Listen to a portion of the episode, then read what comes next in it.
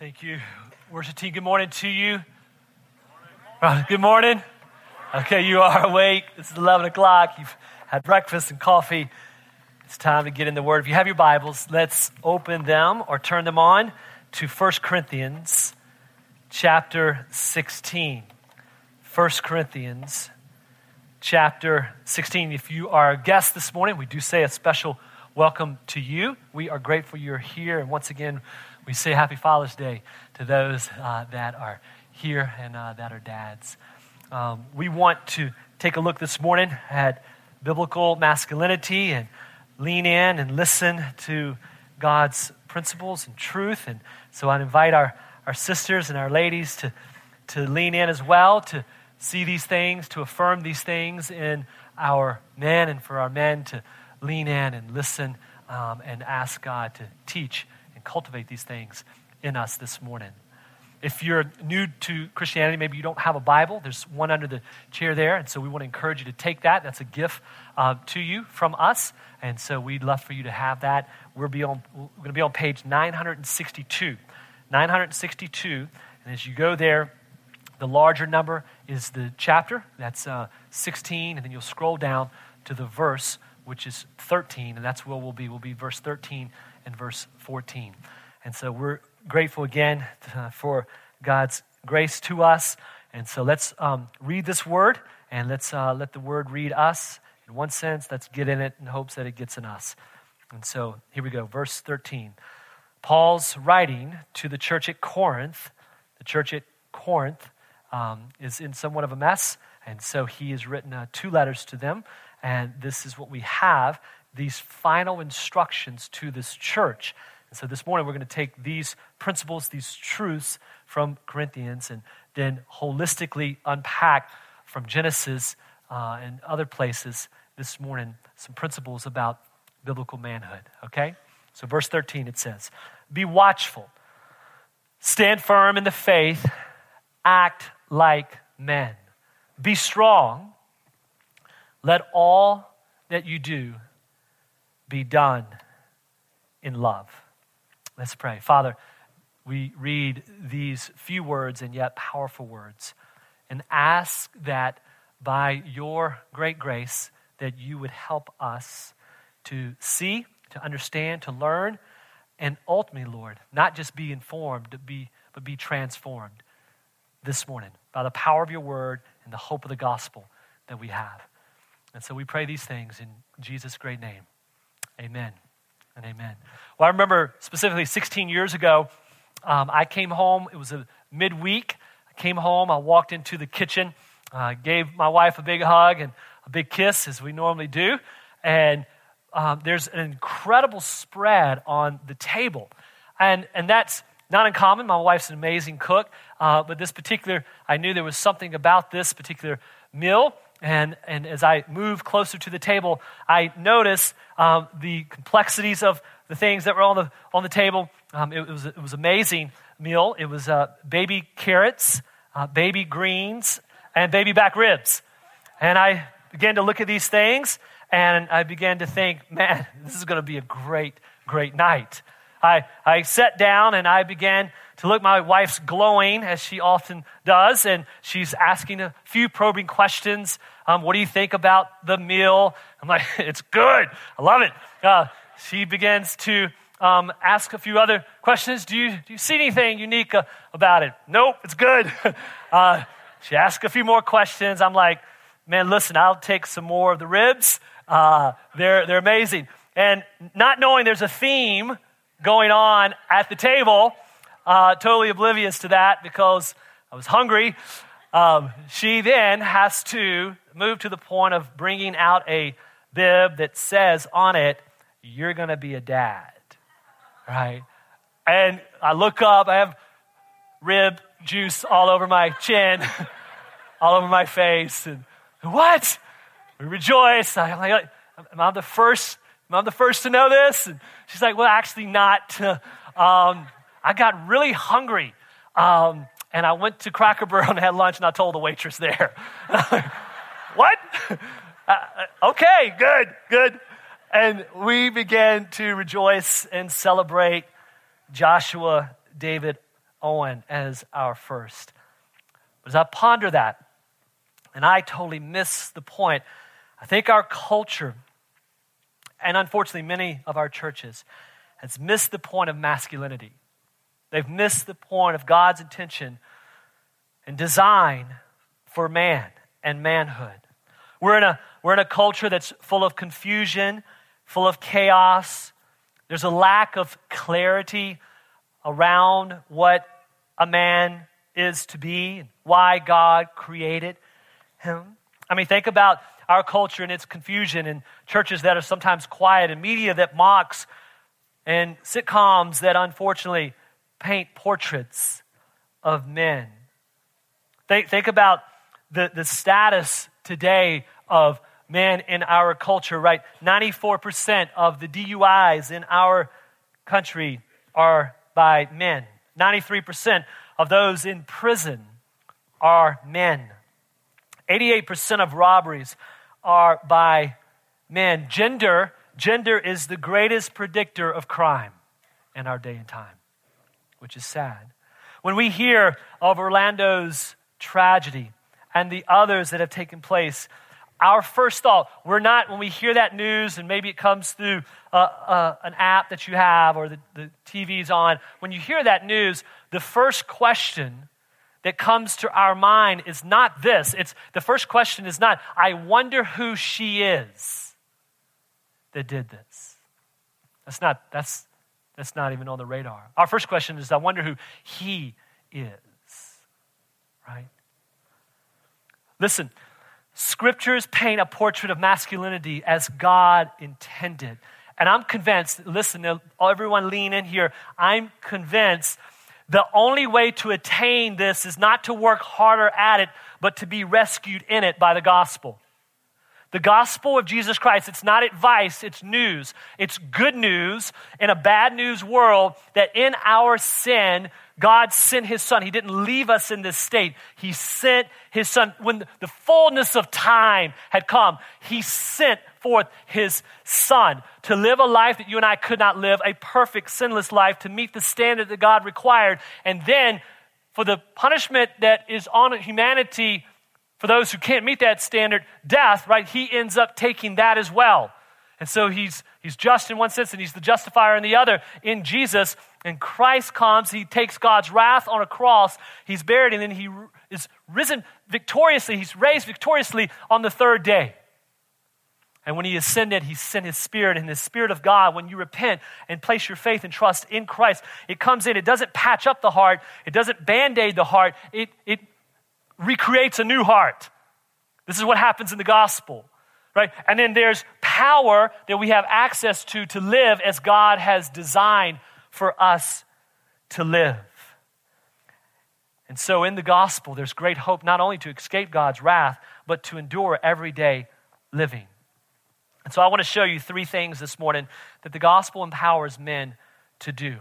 Three somewhat simple yet profound things this morning. For our ladies, again, this is a perspective that you can affirm that we're asking and you can also pray for as we walk through this this morning so we all can learn this morning. The first truth is this is that the gospel empowers men to see there is a real war Manhood recognizes there's a war and there's a need to be watchful. Verse 13 says to be watchful. See, the best way to be taken out in a war is to not realize that you are in one. In the middle of the night, when the kids are making a noise across the, the house and I'm trying to go down to see them and the lights are out, my eyes are open. I usually run into the wall or stump a toe, right? My eyes are open, but I can't see. And this is the culture for the most part. Eyes are open, but they can't see. Spiritual blinders have been placed, unfortunately. Listen, if you and I lived in some of the war torn nations of our world, we would never leave the house unprepared to identify the enemy and to recognize and acknowledge the seriousness of what we encounter. Think with me for a moment. The first two chapters of this incredible book called the Bible. In Genesis 1, it says that 20, verse 27, male and female God created. He made both male and female and the likeness. And we unpack some of womanhood on Mother's Day. And yet we are both equal before God, yet there are specific roles given by God. And to understand manhood is ultimately to embrace the Bible because God's the author of male and female. I mean, think about what God did after He made man. He made man in His image, and then He put him in the garden to worship and to work and to be watchful. Genesis 2 says this The Lord God took the man and put him in the garden to work it and to keep it. The word keep it is a unique word in the Hebrew language. It literally means to observe and to watch. It's a word that's used of God in Psalm 146 of God watching over his people. He goes on and he says, Does he not? The Lord God commanded the man, saying, Now you may surely eat of every tree in the garden, but the tree of the knowledge of good and evil you shall not eat. For in the day that you eat of it, you shall surely die. Now, think about this in the heart of, of man, right? There, there, there's the propensity, right, to, to not uh, do the things that we've been told to do correctly. Uh, generally, that one thing that we're told not to do is what we want to do.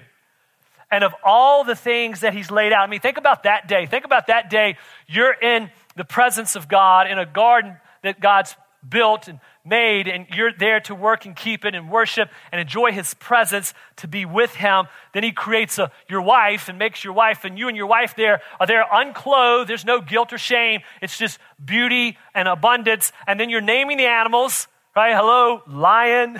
Hello, tiger. Hello, bears, right? You're, you're, you've given the task to name these things and to rule over these things. And yet there's that one thing that gnaws at our heart that we can't do that we want to do because we've been told that we couldn't. And, and so th- this, is, this is what's happening there as it unfolds in Genesis 3 in complete, complete chaos takes place.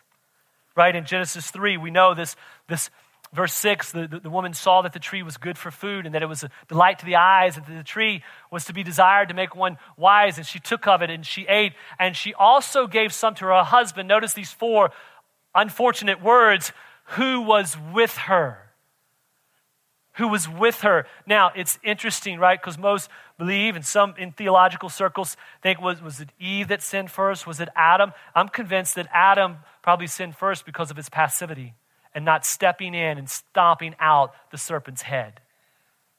I mean, think about this how, how the enemy comes, right? He comes in forms of whispers and lies. He came in the form of whispering a lie. And what he's doing is he's questioning. This is the way it even happens today. He questions God's word. The first question in the Bible was a, a, a question of questioning God's word and what he said. Did God really say not to eat from that one? Oh, don't you know that when you do, you'll be like him? See, they weren't content with being with God, they wanted to be like God. They, they're, they're, they're pushed and, and, and lied to through a whisper, in one sense, that no, this will be good for you.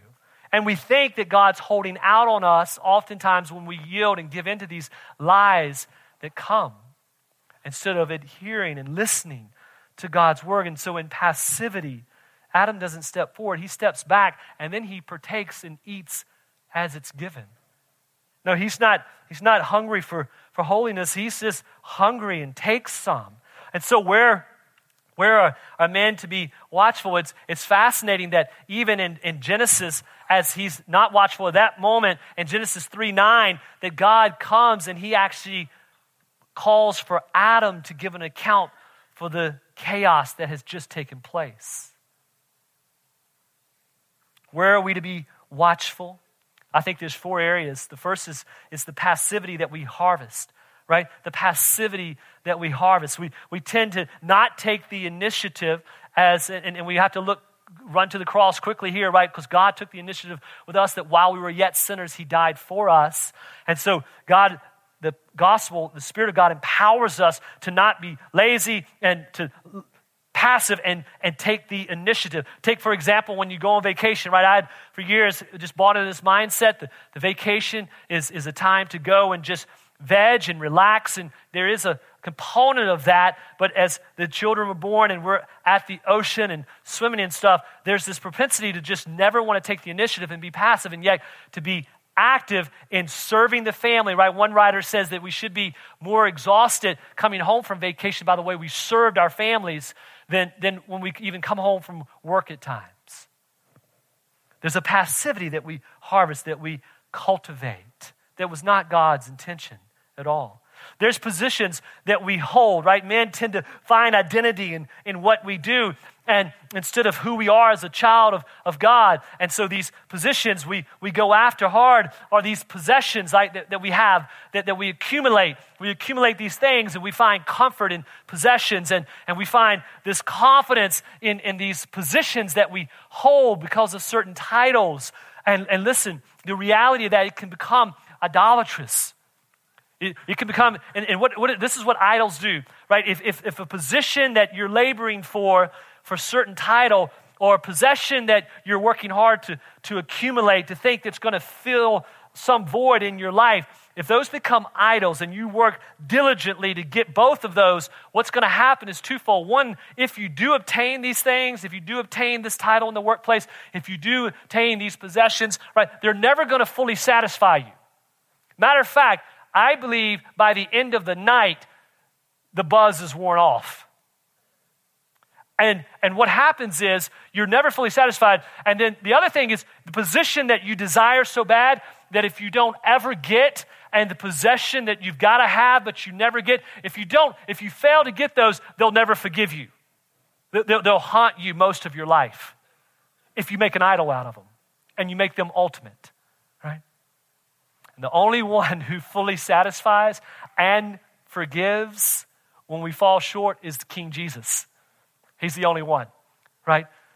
And so, as men, there's a passivity we harvest. There's, a, there's positions that, that we run after and possessions we have. There's also pornography that we hide, right? The, the lie that is in pornographic material, that is everywhere in our culture, is that it's an escape from reality. But in reality, it's an enemy that puts you in bondage.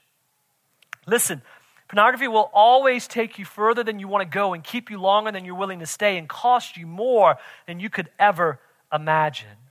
And let me come alongside because my heart goes out to the next generation of men who are being introduced to this stuff at elementary age by phones that are being brought into schools and neighborhoods. Listen, it's devastating. Let me, let me come alongside you. There's hope, there's help. Listen, listen, there, there's two things I believe that could serve those that struggle with these areas. And one is this is that you have to starve these things because what you starve will die, but what you feed will grow. And second is you have to have the expulsive power of a new affection right? Thomas Chalmers years ago wrote this message, and the idea of it is, is if I had a glass full of water, there's two ways I could empty it. I could dump it out, inevitably be, to be filled with something else, or I could take that which is in it and put something of greater substance in there to move the water out. And this is what happens with our hearts, right? C.S. Lewis says we're, we're just restless creatures that we settle for so less of sex and ambition when there's an, we're, we're like kids making mud and mud pies, when there's an infinite sea, vast as the ocean, waiting. In the gospel, in Christ, in Christ, when He comes and you yield to the Lordship of Jesus and He takes hold of the affections of your heart, there's an expulsive power there that then starts to remove these things that so easily entangle us. Listen, there's hope in the gospel to be watchful in these areas. Listen, our culture today, I want to share this with you and show this to you, but our culture today, right, is sort of like these chairs. And in these chairs, right, this chair, the bottom one represents the world, and this top chair represents humanity. All of humanity is, is, is born, we're living, we're, we're born into the world, we're born as sinners. We don't we're not, we're not born as young babies, and then the first day we tell a lie, we become a liar. We're born liars that one day eventually will lie. This is the nature of the DNA that's been downloaded from Adam all the way to us in the human heart. The capacity is there. and we're born sinners. And yet, in God's grace, He, he loves us. He didn't leave us here. And so He sent Christ to rescue us. And so He calls us out of the world, right, and to Himself. And He doesn't patch things up, He makes all things new. He gives a new heart, right? There's a new identity, in a sense. We're a new creature, Corinthians teaches. And then as he does that, that theological term is called justification. It's like at the courtroom and the judge says, You're justified. We sang that. That means God's righteousness is imputed to us, and now we're no longer enemies, but friends of God. And then the rest of our life, right, we're trying to head toward God and we're trying to get home in a sense and endure this hard race that we run with this identity that He's given to us as His children. And what happens is, it's God who is holy and perfect and awesome. We tend to keep our identity, but the world continues to hate God and the things of God, and it moves away from God, and we tend to drift, but we keep our identity. And this is what happens in, in, our, in our culture. This happen, uh, happens in churches. They move away from God's word. They move away from His truth. They move away from His principle. And when you do that, you can sometimes, the danger of all this, right, it's, it's not just a drop off, it's a drift. Right? When you're at the ocean this summer on vacation and you look up and you think somebody stole all your stuff, and it's about a half mile down because you drifted with the current. All right? This is, this is what happens. And we have to be intentional and take the initiative to follow after him because he's come after us. And so this morning, listen, listen. Men, let's lift your, your heads. Let's lift our heads because there was a man named Adam who was not watchful in that first garden, but there came another man, a second Adam, that in that garden of Gethsemane, he stayed awake all night. He was watchful all night. And he drank the wrath of God's cup and he said, If it could pass, I wish it would. But if not, if not, then your will be done. And this second Adam, named Jesus the Christ, he was watchful all night long on your behalf and mine. And he took God's wrath as he, yeah, you can, that's good news. That's good news in a bad news world, right? And he was watchful to the point of the cross where he set his gaze and set his focus and set his face toward a hill called Calvary, right? And he comes and he he was watchful. Oh, because he was watchful and he sent his spirit to indwell us when we repent and trust and place our faith. We can be watchful. There's power that we have to be watchful of the reality of the war around us. So, men, listen, listen. Let's see. Let's see the war and let's sprint to Jesus. Let's sprint to Jesus, the author and perfecter of our faith, who for the joy before him he endured the cross. Sisters and ladies, listen, please pray. Pray for our men as they plow through this war. Notice the second truth quickly. The gospel empowers men to not only see, but also to stand firm in belief and strive forward in behavior. The gospel empowers men to stand firm in belief and strive forward in behavior. Notice the text. It says to stand firm in the faith. God is the one who causes us to believe and gives us faith and plants us and causes us to be born again to a living hope, First Peter teaches. And before, listen, you, you stand in faith, you have to be saved to faith. And so, as He does this work of salvation in us, right, He then places our feet on a firm rock and, and He calls us to, to, to stand firm in it, not to be firm with it, not to be firm with it, but to stand firm in it. It produces compassion and humility, not compromise. No, no, Colossians says it like this Therefore, as you received Christ Jesus the Lord, that's by faith, so walk in him by faith, right? Rooted rooted and built up. Before you can be built up, you have to go down. And so the root systems and faith, you're going firm in what you believe and why you believe it and understanding and growing and theological understanding. This is why it's so perplexing sometimes for our young people who, who complain about some hard teachings and yet they're, they're doing advanced calculus. you can handle a few doctrine points, right? Listen, listen, root it rooted and built up. the trees that stand firm have strong roots. And I believe one of the, one of the roots, one of the roots that goes deep and needs to go deep in the lives of, of Nana is repentance. The idea of repentance, of turning from sin and turning to God. This isn't at the point of salvation. This is the, a way of life. Martin Luther, as he wrote the 95 Theses and nailed them there on the, the castle door to really initiate the Protestant Reformation, the first one is that the Christian life is a life of repentance. When we fall short, we repent, and, and it's, it's, it's, it's simple but profound because God is so quick to forgive in His love and in His kindness. And as I'm trying to cultivate this, it is hard a lot of times for men to admit that they're wrong and that they're off. And, and especially, I've, I've been, I don't know if I'm enjoying it, I'm, I'm enduring some more repentance than I ever thought I would in my parenting skills. Right? Oh my, what a way God shapes you and molds you. Right? I remember one day, the hour of sanctification for the Owen family is every morning before school. Right? We're trying to get four meals, four breakfasts, four lunches, uh, four kids dressed, trying to get them ready for the day of school. And, and it's sometimes it's, it's, it's, it's, it's, it's unbelievable.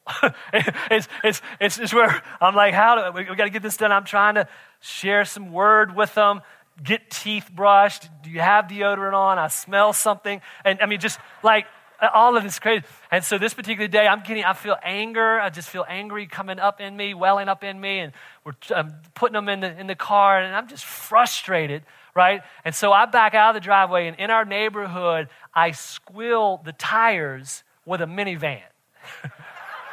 right? Like, that's manly or something, right? It's a V6, 3.5, right? Front wheel drive. And, and I'm like, and, and, I'm flying. I have to slow down because it's 25, right? I'm just not speeding. I'm trying to get to 25 real fast, right? There's a difference. Hello? Uh, and, and, and, and then I'm pulling into school on two tires, and, and, and, and, and I don't even want to put it in park. I just want to slow down and open the side doors, right? Push them out. Hopefully, there's no injuries, and, uh, and they're on time.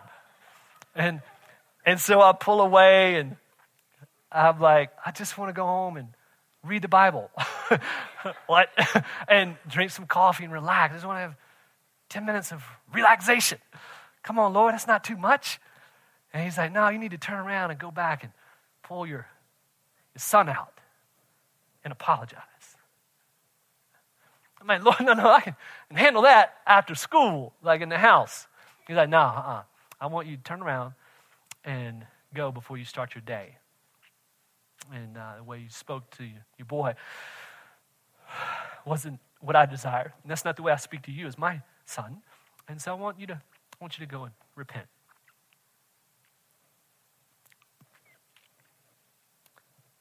At school? so I go, can you pull my son out of class? I need to talk to him. Go down to, his dad, son, get down on my knee. Hey, buddy. Dad, Dad messed it up this morning. I know you thought it was cool squealing a tire with a minivan, but uh, that, that wasn't, I didn't do it right. So forgive me. I'm sorry. Big embrace, big hugs, sweetness and peace of soul that comes when you repent. So may we be a generation of men. Doesn't come easy, right? This, this is hard. I mean, it's, it's hard for, for men to follow instructions, to take direction, right? I, I mean, just, just a couple weeks ago, I, just, I get this new grill at the, and, and my, my grill's caved in, it's rusted, and so I go to Lowe's. I just like going to Lowe's. Know, makes you feel like a man. You just walk through the place. I don't know how to use most of the tools in the place. I'm just like, man, that looks, that looks like I don't know what they do with that. And so I'm just walking through this grill, right? It's, um, it's, it's the last one on the floor, which I love when it's the last one because they reduce the price and I don't have to put one together. Amen. And so, so I, I, get this and I throw it in the car. I only have to take two screws out to get the top off, and I can handle two screws on the top. And so I, I bring it home. I get it set up. It's on the back. I'm getting ready to have a man moment and light the grill. And, and I go up to it and I hit the igniter and nothing works, right? I'm just become frustrated. I'm already going through my mind. I've got to reload it, take it back. It's a floor model. There's a reduction of price. And so something's wrong with it. Some kid's been messing with it, right, and it doesn't work. And then the wise one in the family, my wife, walks outside and opens the directions. Hello, right? Opens the directions and says, honey, it needs a double A battery in the igniter. I'm like, what? yeah, yeah, to, to, to, it needs a double A battery to put in the igniter so when you push it, it sends something down there, right? I, I got that. I can go get. I can go. To, I can go get some batteries. I can handle that. I'm like, I should have just opened the book and looked at the instructions, right? And listen, this is this is what our culture is full of. It's full of of assembled men that have no power in them. I mean, they look like they have it all together. Looks like it's going to work greatly. And inside, there's no Holy Spirit power much less a double A battery. Right? Oh, listen. Listen. Oh, that, that God, God would raise up a generation of men who yield to the Spirit of God. Because look, if the grill doesn't fire up, there's no food coming off that grill. Right? And so the Lord, in His kindness, by His Spirit, would create in us a new heart and we yield and we walk with Him, there's fruit that will come out of a life that's connected to King Jesus by His Spirit. Listen, there's some that encouraged me over the years that have stood firm in the faith. One is named John Rogers.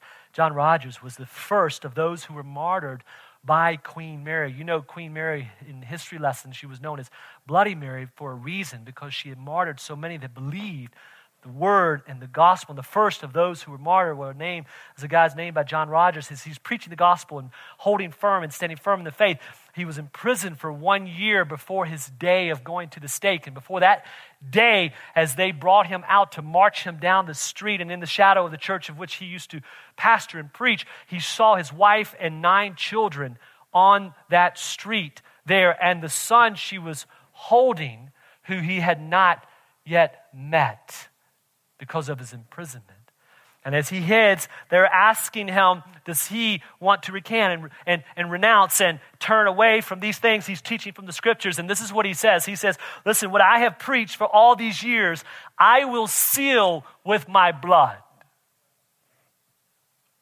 Looking at his 10 kids. You say, man, pastors have taken these stance, but, but what about others in, the, in, the, in our his, history and understanding? Yes, there are others. There's a guy who was a barber who cut hair. His name was Stephen Knight. And there was another guy named William Piggott who was a butcher and a meat shop owner in March of that same year, just a month later in 1555, who both would not remove and recant and renounce this book and were martyred by Queen Mary. Oh God, would you raise up a generation of men stand firm in the gospel. And we believe that beliefs, beliefs about the gospel affect the behavior from the gospel. You want to know what someone believes, right? Watch them live. And so, letter B, let's strive forward in behavior. The gospel empowers us to stand firm in belief, but let's strive forward in behavior. Notice the text. The text says to act like men. What's Paul doing here as he's instructing this church?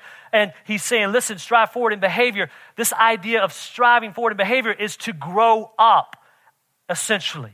This is what it means. There's a time that the boy needs to sit down and the man needs to stand up. we have a generation, unfortunately, in a culture where we have boys who are taking their adolescent years into their 20s and 30s. They're boys who can shave and they can't necessarily hold a job or declare a theology or lead themselves, much less a family. See, 1 Corinthians 13 says, When a, I was a child, I spoke like a child, I thought like a child, I reasoned like a child. But when I became a man, I gave up childish ways.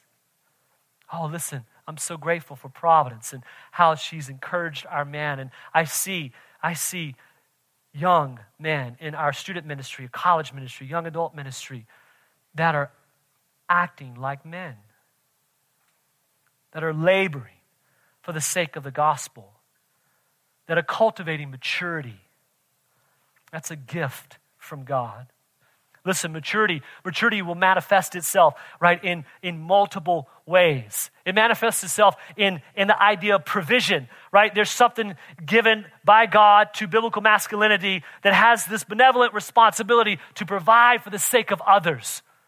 To provide, not at the expense of the ladies and our sisters not bringing anything. No, Proverbs 31, we could unpack that as we did. But, but there's something innately for the man to be able to want to provide. He, even in the, he's working the, the ground in the garden. He's working the ground in the garden. He's keeping it. He's watching it. He's trying to provide from the garden. Is he not? There's a maturity that manifests itself in protection, in the sense of having this desire to protect for the good of culture, society, churches, families, nations. There's an emotional and spiritual protection that men should and can, by God's grace, lead in. There's a, there's a physical protection as well, right? Julie and I on a, on a date, we're walking down the street and someone jumps out to rob us. I'm not going to jump behind her and say, Can you handle this, baby? right? No, I mean, in my worn down body with some knees that have been surgery, I'm going to give it all I got, right? I'm not laying in bed in the middle of the night and there's a noise downstairs. I'm not rolling over asking her to go check on it right? No. I'm going to go down and hopefully come back up, right? listen, listen. He, the gospel empowers, empowers us to stand firm and strive forward. And, and notice, I love just in way of application, the text it says, be strong. Now, notice in verse 13 and 14, there's five imperatives that Paul gives. And of those, 5, there's one that's in a passive voice, meaning this is done to us. So the word be strong at the end of verse 13 could be translated this way to be strengthened because it's being done to you, I believe, by the power of the Holy Spirit. And so, man, let us be strengthened by the Spirit to stand and strive. And ladies, listen, pray that the Holy Spirit would strengthen our men in this day and time.